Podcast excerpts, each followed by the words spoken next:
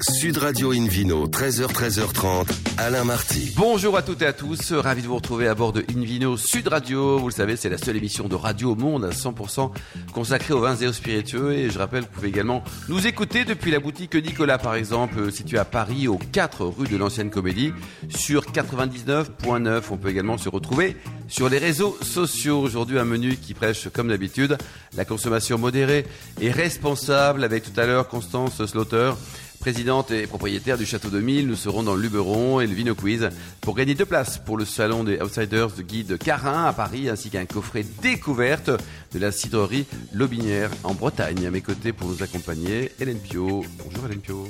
Bonjour Alain, bonjour à tous. Chef de magazine, chef de rubrique au magazine Régal, ainsi que Philippe Forbrac, notamment meilleur sommelier du monde et propriétaire d'un excellent restaurant à Paris qui s'appelle le Bistrot du Sommelier, boulevard Haussmann. Bonjour Philippe. Bonjour Alain. Pour bien commencer cette émission, Invino sur Radio accueille avec beaucoup de plaisir Jean-Baptiste Lombard, gérant de la maison Héroux. Bonjour Jean-Baptiste. Bonjour à tous. Bon, racontez-nous votre histoire de cidre, de pommeau, de Calvados. Euh, tout débute à Auvers, dans le Cotentin, en 1946. Absolument, c'est une, euh, une maison familiale créée en 46, donc dans le Cotentin. Ouais. Et que moi j'ai repris en 2018. 2018. C'est donc c'était créé par qui Le grand-père ou euh Ça a été créé, oui, par Auguste Héroux, exactement. Auguste Héroux, ça, ça pose, hein, Hélène. Et sa fille Marie-Agnès a magnifiquement repris le flambeau pendant des décennies. Elle s'est battue comme une lionne et elle fait vraiment partie des très grandes figures euh, de, de, de, des appellations de cidre en France. C'est vraiment en grande partie grâce à elle que le cidre Cotentin a obtenu une appellation en 2016. Ah oui. Elle n'était pas toute seule, on peut citer Théo Capel, on peut citer le journaliste Dominique Hutin qui s'est vraiment battu pour ça aussi. Ils étaient très nombreux, mais euh, grosse tendresse et gros coup de chapeau, grosse admiration pour, euh, pour Marie-Agnès Héroux. Ouais, tout à fait, c'est euh, un, un, vrai esprit visionnaire, elle s'est battue pendant plus de dix ans pour... Euh, pour faire reconnaître cette appellation et, euh, et ça s'est euh, conclu par euh, une, une, AOC dans un premier temps en 2016 et l'AOP en 2018. Il y a combien d'AOP dans le cidre en France? Il n'y en a que 4. Il n'y en a que 4. Vous, vous nous rappelez les trois autres petits copains? Alors la plus connue, Pays d'Auge, ouais. euh, en Normandie également, Ouais. Cornouailles en Bretagne, Cotentin, puis euh, récemment euh, Cidre du Perche en Normandie. Le Perche Ah, Absolument. Ah, ouais, Voilà. Mais le cidre Bretagne, c'est pas une appellation, dites donc. Non. Voilà. Bah oui. Après, il y a l'IGP Normandie, mais qui n'est pas une appellation non plus, qui est une IGP. Mais, euh, Donc vous produisez donc cidre, pommeau, calva, c'est ça? Et nous, Ah, on non. produit. Enfin oui, pardon, je vous laisse. vous savez mieux que moi quand même. Si, si, euh, et on produit euh, donc du, du cidre, du calvados, du pommeau de Normandie, euh, jus de pomme et vinaigre de cidre. Donc à peu près tout ce qui est cidricole, mais on n'a pas de, de, de poirier, donc pas de poirée. Ah oui, c'est ça. Vous avez Voilà. combien de pommiers Euh, Ah, à, à 2 milliards de près, hein, près, hein, c'est... je les beaucoup. ai pas comptés. Ouais, c'est, c'est, euh, je les ai pas Vous comptés. pas vos, vos 10 enfants, hectares. voilà ce que je veux dire a- en on, surface, on est, on- est sur 10 hectares, donc euh, ça représente peut-être euh, 3000 pommiers à peu 3000 près. pommiers, quoi. Ouais. 10 Ouais. hectares, euh, notamment 30% de pommiers à haute tige, et c'est important, les pommiers à haute tige, les pommiers à basse tige, euh, ça change énormément de choses pour, euh, pour la fabrication du cidre. C'est euh, c'est- c'est largement aussi important que nos histoires de cépages dans le vin. Ah oui? Ouais, alors les cépages, on va plutôt les, les comparer aux, aux- aux variétés. Oui, Parce qu'on on- sur l'appellation, euh, il y, a- il y a plus de 30 variétés autorisées dans l'appellation. Donc, Nous, 30 types de pommes, vous dire? Ouais, qui est l'équivalent des cépages, quoi, des Ouais, variétés ça, de pommes à cidre et qui sont exclusives, enfin des pommes exclusivement destinées à faire du cidre. Euh, donc c'est et la typicité chez nous, c'est des variétés dites amères ou douces amères, d'où le, le- le- les cidres du Cotentin qui sont très typés sur Et l'amertume. vous sur les mélangez des pommes différentes pour faire votre Et on, et on mélange, ouais, c'est un, c'est un, c'est un assemblage. Donc euh, nous, on travaille sur une vingtaine de variétés, on va dire, sur nos 10 hectares, sachant qu'on a euh, huit variétés dominantes, mais on assemble, on assemble toutes ces variétés et, et l'assemblage évidemment diffère selon les cuvées. Hélène? Alors c'est- aussi joli qu'un inventaire à l'après-vert, hein, quand, on, quand on cite euh, effectivement ces, ces cépages, ces variétés de pommes. Petit amer, taureau, cartigny, rouge de Cantepie, binet rouge, doux moine, chlorono, petit jaune. On l'imagine bien la petit, le, le petit Ouais, jaune là, mignon, hein. quoi, ouais. Enfin voilà, donc ça fait rêver, je trouve, le, le- le cidre. Et effectivement, euh, le cidre cotentin a cette caractéristique d'être un peu plus amer et légèrement acide que d'autres cidres, notamment par exemple le cidre du Perche, où on est plus sur de la rondeur.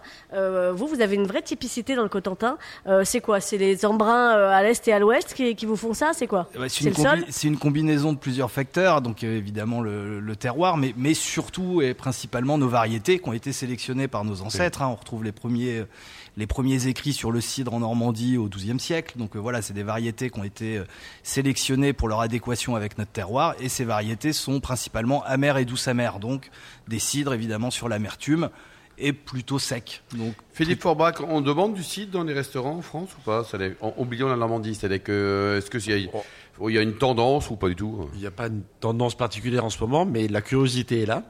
Et, et nous, sommeliers, on, on aime bien justement relever certains défis. Et, et force est de constater que le cidre est quelque chose qui a l'oreille attentive de certains consommateurs aujourd'hui. Et, et notamment, euh, pas que sur une tarte aux pommes ou pas qu'avec des crêpes. Oui. Surtout Et- pas, et- euh, non, mais je- c'est c'est important de le signaler parce que ou avec des galettes. Euh, on peut boire du cidre, bien entendu, à l'apéritif. On peut boire du cidre avec des petits feuilletés, avec du fromage. On peut boire du cidre avec de la volaille. On peut boire du cidre avec du poisson. On peut boire du cidre avec, Avec plein de des choses huîtres, différentes. ça marche très bien et on n'y pense jamais.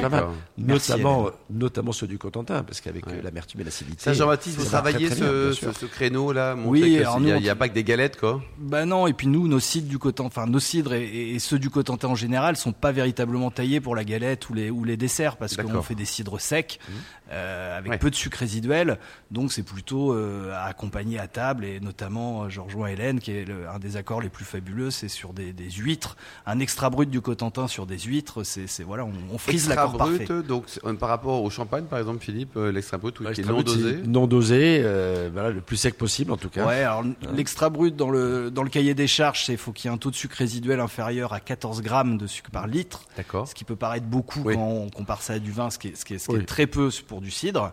Euh, Pour le nous- champagne, la moyenne est au- aujourd'hui autour de 7. Mm. Mais nous, on fait des extra bruts avec zéro sucre. hein. On, va, on va pousser les fermentations au maximum pour avoir des cidres proches de zéro. Et combien ça coûte vos bouteilles? Parce que vous avez l'air sympa, vous aussi, là, mais votre cidre. euh, Notre cidre, c'est. euh, alors, nous, on fait plusieurs cuvées. Ça démarre à 10 euros à peu près chez un caviste et ça va jusqu'à 22, 24 Jusqu'à euros. 22 euros. Mais c'est incroyable ça, parce qu'il y, y a 20 ans, on n'aurait jamais vendu une bouteille de cidre 20 euros, non? Oui, mais pour, pour des Je dis pas que cuvées... c'est c'est pas mérité du tout. Hein. Euh, et puis pour, pour des cuvées qui sont tellement travaillées, qui sont vraiment travaillées comme des vins, effectivement.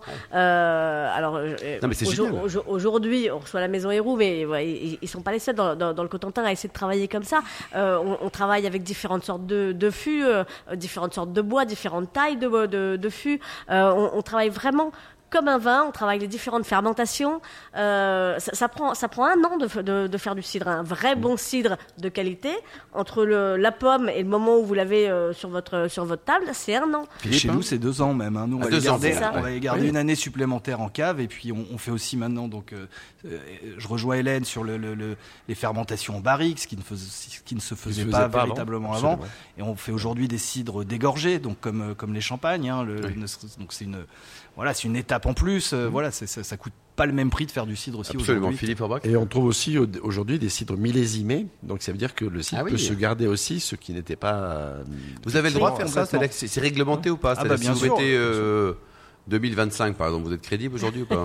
2025, non, là, on sera pas crédible. Mais oui, nous, en- en- anticipateur. Absolument. Mais nous, on millésime. Enfin, là, donc ça, c'est aussi. euh, euh, il faut le rendre à Marie-Agnès Héroux. C'est elle millésime ses cuvées depuis 1999. Donc euh, voilà, il y a une vraie, euh, une vraie approche de la garde, en tout cas, sur, sur la façon Oui, dont il on faut, fait les faut cidres. l'expliquer tout ça parce que c'est pas Bien naturel quoi. C'est- Et donc une bouteille qu'on achète euh, chez un caviste, votre bouteille par exemple, euh, on peut la garder combien de temps? Il n'y a, pas de, de- il y a pas de bonne réponse, ça dépend des goûts de chacun, mais euh, nous, on goûte aujourd'hui des cidres, enfin, on a gardé des, on- des cidres qui ont plus de 15, 20 ans, et Ah ça oui. se déguste en- encore très bien, mais on n'est plus sur la fraîcheur des cidres. euh, euh, des, des, cidres goût, jeunes, voilà. on- Ah oui. euh, Comme pour un vin, L'aromatique va évoluer, mais comme pour un vin. Donc si on aime les vieux cidres, euh, on peut les garder 20 ans. Et alors Jean-Baptiste, température de service d'une bouteille de cidre, euh, à combien la sert Euh, moi, je préconise de les servir entre 10 et 12 degrés. Euh, comme, un vin, comme un vin blanc, finalement. Et on peut venir vous voir quand on passe dans le Cotentin ou pas? Eh ben, vous êtes les Vous bienvenus. êtes aussi sympa en vrai qu'à la radio? Mais On peut venir, on peut visiter, on Oui, on peut. euh, ouais. Alors, euh, on, vous pouvez venir, on, on reçoit. On pas la porte, et on fait. Non, venir, non, mais ouais. on, on fait déguster. On fait pas visiter euh, la cidrerie, mais en tout cas, on a un, un petit, euh, un petit caveau et on fait déguster les, les- les gens de passage. Et on peut en profiter pour découvrir tout le reste de la gamme, puisqu'effectivement, Jean-Baptiste le disait, euh, Héroux aujourd'hui, ce sont aussi euh, des jus de pommes bio, des vinaigres, des eaux de vie hyper intéressantes, dans des packagings euh, parfaitement modernes. Vous posez ça sur, euh, sur un bar un samedi, personne va se dire ah mais c'est euh, le Calvados de papier, euh, j'en veux pas Ouais, ton ça. truc. La belle-mère, le feu de cheminée, le labrador. C'est plus, c'est, poussiéreux, c'est jeune, c'est moderne, c'est coloré, c'est. euh, Vous l'avez payé ou quoi c'est là super Parce que, enthousiasmant. euh, elle est amoureuse de vous. Je sais pas, il y a un truc tous les deux là. Bon, ok, euh, j'admets, je suis amoureuse du Cotentin. Oh, du Cotentin. Et pas de Jean-Baptiste? Euh, alors là, je ne sais pas, on s'est rencontrés il y a trop peu de temps pour vous dire. Bon, je vous en reparle après l'émission. Il faudra qu'on va suivre ça de près. Merci beaucoup en tout cas On Jean-Baptiste, Hélène l'histoire. et Philippe. Et on se retrouve dans un instant avec le Vino Quiz pour des très Et pour les gagner, il faudra aller sur invideoradio.tv. Sud Radio Invino, 13h, 13h30, Alain Marty. Retour chez le caviste Nicolas. Je rappelle, vous pouvez nous écouter depuis la boutique euh, située à Paris, par exemple celle qui est située au 4 rue de l'Ancienne Comédie sur 99.9. Et on vous remercie d'être toujours très nombreux à nous écouter chaque week-end. Vous pouvez réagir sur les réseaux sociaux, le compte Insta, Invino Sud Radio. Philippe Forbach, c'est le moment du Vino Quiz. Je vous rappelle le principe. Chaque semaine, nous vous posons une question sur le vin et le vainqueur gagne de très beaux cadeaux. Cette semaine, deux places pour le salon des, Outsiders du Guide Carin à Paris, ainsi qu'un coffret découverte de la cidrerie Lobinière à découvrir sur cidrea.fr. Voici la question de ce week-end. Concentrez-vous. hein. Qu'est-ce qui caractérise le vigneron Antoine de la Farge Réponse A, il est le petit-fils d'un des fondateurs de l'appellation Mentou Salon, dans la Loire. Réponse B, il danse dans les vignes. Réponse C, il est le petit-fils d'un ancien seigneur de la Loire. Pour répondre, rendez-vous toute la semaine sur le site invinoradio.tv, rubrique Vino Quiz. Le gagnant sera tiré au sort parmi les bonnes réponses. Merci beaucoup Philippe Forbach. Nous accueillons maintenant à bord de Invino Sud Radio Constance Slaughter du Château de Mille. Bonjour Constance. Bonjour Alain, bonjour Alors Philippe. racontez-nous cette, jolie histoire euh, Bonjour. franco-américaine qui vous a permis aujourd'hui d'être propriétaire hein, de, de ce beau domaine hein, qui, qui appartenait à qui avant? Vous faisiez quoi d'ailleurs avant? Votre métier c'était quoi avant 2018 Euh, moi j'étais artiste, mais euh, mon mari était dans les affaires, ce qui nous a permis de, de se lancer dans le vin. Eh de ouais. survivre. Comment vous avez atterri? Donc vous avez visité pas mal de... Vous Oui. étiez attiré par le sud de la France déjà? De toute façon, ce ça aurait été la Provence. D'abord, on a beaucoup cherché pendant très longtemps dans le dans le Var, parce que c'était mon le, le, le département où je suis toujours allée petite et, et on s'est marié là-bas. Et puis euh, il y a rien qui nous intéressait, donc on est remonté dans le Luberon. Et là, quand on a trouvé le château de Mille, bah on est tombé amoureux. Vous nous racontez l'histoire depuis euh, 1238 avec les premières vignes? Ça va être un peu long, mais euh, c'est le c'est seul domaine viticole, euh, le château viticole euh, de la région qui a été exploité euh, sans discontinuer depuis le XIIIe siècle. Et même bien avant ça, puisque vous avez fait appel euh, à deux éminents spécialistes qu'on aime beaucoup à l'émission, l'historien Giuseppe Cincinato et l'éminent œnogéologue Georges Truc, qu'on salue parce qu'on a, on a tous une passion pour Georges Truc. Ah oui. Euh, et c'est surtout lui qui nous passionne avec tout ce qu'il nous raconte sur la géologie du vignoble un peu partout. Et, et à eux deux, ils ont établi qu'en fait, euh, il y avait déjà du vin chez vous 2000 ans avant Jésus-Christ. Oui, Donc, Alors, en fait, bon. vous, vous avez 4000 ans, quoi, si je résume. oui. C'est Alors, pour ça que ça s'appelle le Château 2000. C'est C'est c'est- c'est deux fois 2000. Ça c'est bon c'est excellent. beaucoup de mille. Euh, en effet, il y a, il y a vos eu- bouteilles de vin? Parce que j'ai un petit, j'ai un petit doute sur le prix des bouteilles quand très même. hein. très raisonnable, rien à voir. C'est d'ailleurs un petit peu un problème.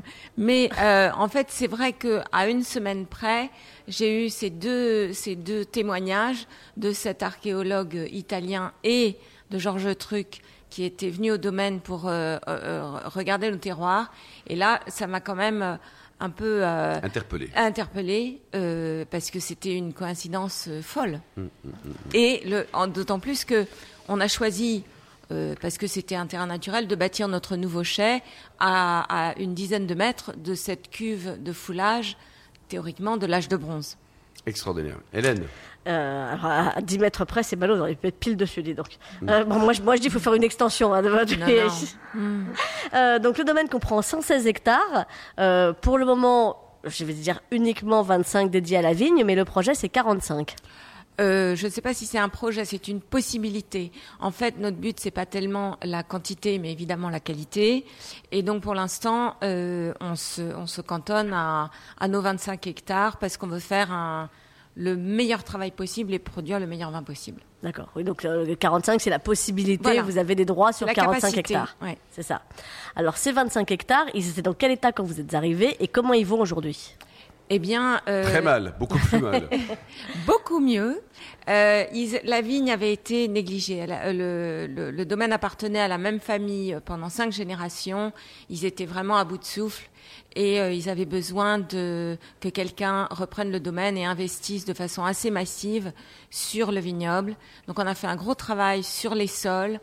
euh, en termes de biodiversité, sur les vignes, avec des méthodes de taille beaucoup plus modernes et douces, euh, et euh, évidemment au chai. Et ça a produit des, des résultats mais extraordinaires. En juste trois ans, on a, on a vu la, la santé de la, du- de, de la vigne euh, se transformer et euh, la qualité des raisins. Et puis après, il n'y avait plus que le travail en cave. Oui, plus que. Voilà, il y a qu'à. Vous avez fait appel, j'imagine, à, à une équipe pour, pour s'occuper de tout ça au, au quotidien. Euh, on, peut- on peut, on peut les citer? Bien sûr. Alors en fait, on a d'abord on a gardé le, on a eu la chance de garder le viticulteur qui est là depuis 23 ans, José Alves Pinto, qui est un homme extraordinaire, qui connaît chaque rang de vigne et qui a fait, euh, et qui continue à faire un super boulot avec nous. Et il est tellement heureux de voir l'évolution du domaine parce que ça n'a rien à voir. Et euh, on travaille avec un, un œnologue, euh, Clément Prélat, euh, du cabinet d'agronomie provençal, euh, qui est formidable et qui nous a fait un travail vraiment magnifique depuis le début, depuis notre première cuvée qui était en 2019. Vous avez changé des choses dans l'encépagement oui, on a, on a arraché des vieux, vieux, vieux, des vieilles vignes qui étaient plus productives comme les alicants. Euh, à part ça, on a commencé à replanter et on a introduit du Vermentino. Euh, on a introduit aussi du Bourboulinc, euh, du Grenache euh, blanc et de la Marsanne. Et alors, les vins, racontez-nous. Faites-nous Alors- rêver. Vous avez trois couleurs déjà On a les trois couleurs. On a commencé en faisant que des rouges parce qu'on avait un chai très très euh, rudimentaire qui nous permettait de faire que des rouges, donc Syrah Grenache et et, euh, et Carignan. Oui. Et puis on a euh, de plus en plus étendu notre gamme. À partir du moment où on a eu un nouveau chai, on a pu faire des rosés et du blanc puisqu'on avait besoin de réfrigération. On essaye au maximum de faire des- de la vinification parcellaire parce qu'on a, on a un terroir qui est vraiment très très intéressant. D'abord qui est explosé au nord, qui est en altitude, euh, avec des vieilles vignes, ce qui fait que les, les vins ont vraiment une fraîcheur euh, tout à fait étonnante. On a des raisins très aromatiques. Et c'est intéressant pour nous de, de faire une vinification parcellaire Philippe Forbrac, possible. parcellaire, qu'est-ce que c'est ça On fait juste un tout petit bout de vinification en pense-bar, c'est ça Non, c'est-à-dire qu'on identifie des, des- des- des territoires particuliers qui ont une géologie particulière, un encépagement adapté, une climatologie aussi qui est souvent euh, euh, issue de, de, de- de microclimats ou d'un mésoclimat particulier Oui. et identitaire. Et la plupart des chais, on l'évoque souvent entre nous ici avec nos invités, aujourd'hui sont équipés de, de petites cuves qui correspondent finalement euh, au- à la nécessité, au volume nécessaire pour pouvoir isoler ces parcelles. Et donc on a de plus en plus de vignerons qui font, qui font ces, ces- ces- ces parcelles, qui sont parfois assemblées pour donner une cuvée particulière, soit identifiées en tant que nom de parcelle. Et pour rebondir un peu sur ce qu'explique Constance, euh, moi j'ai été bluffé en dégustant les vins euh, plusieurs fois ces derniers temps, notamment par les blancs.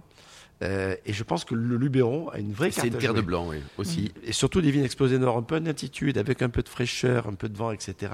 Ça donne des blancs qui ont une vraie identité. Constance Et D'ailleurs, les cépages que vous avez cités comme étant le nouveau cépage monté sont Oui. que des blancs. Absolument. Oui, alors, euh, alors on a aussi planté des rouges simplement pour le renouvellement du domaine. Comme les vieilles sont très vieilles, elles ne dureront pas euh, toute la vie. Mais en termes de blanc, on a de l'uni blanc, de la clairette et, des, et du, du vermentino notamment en, en cépage existant.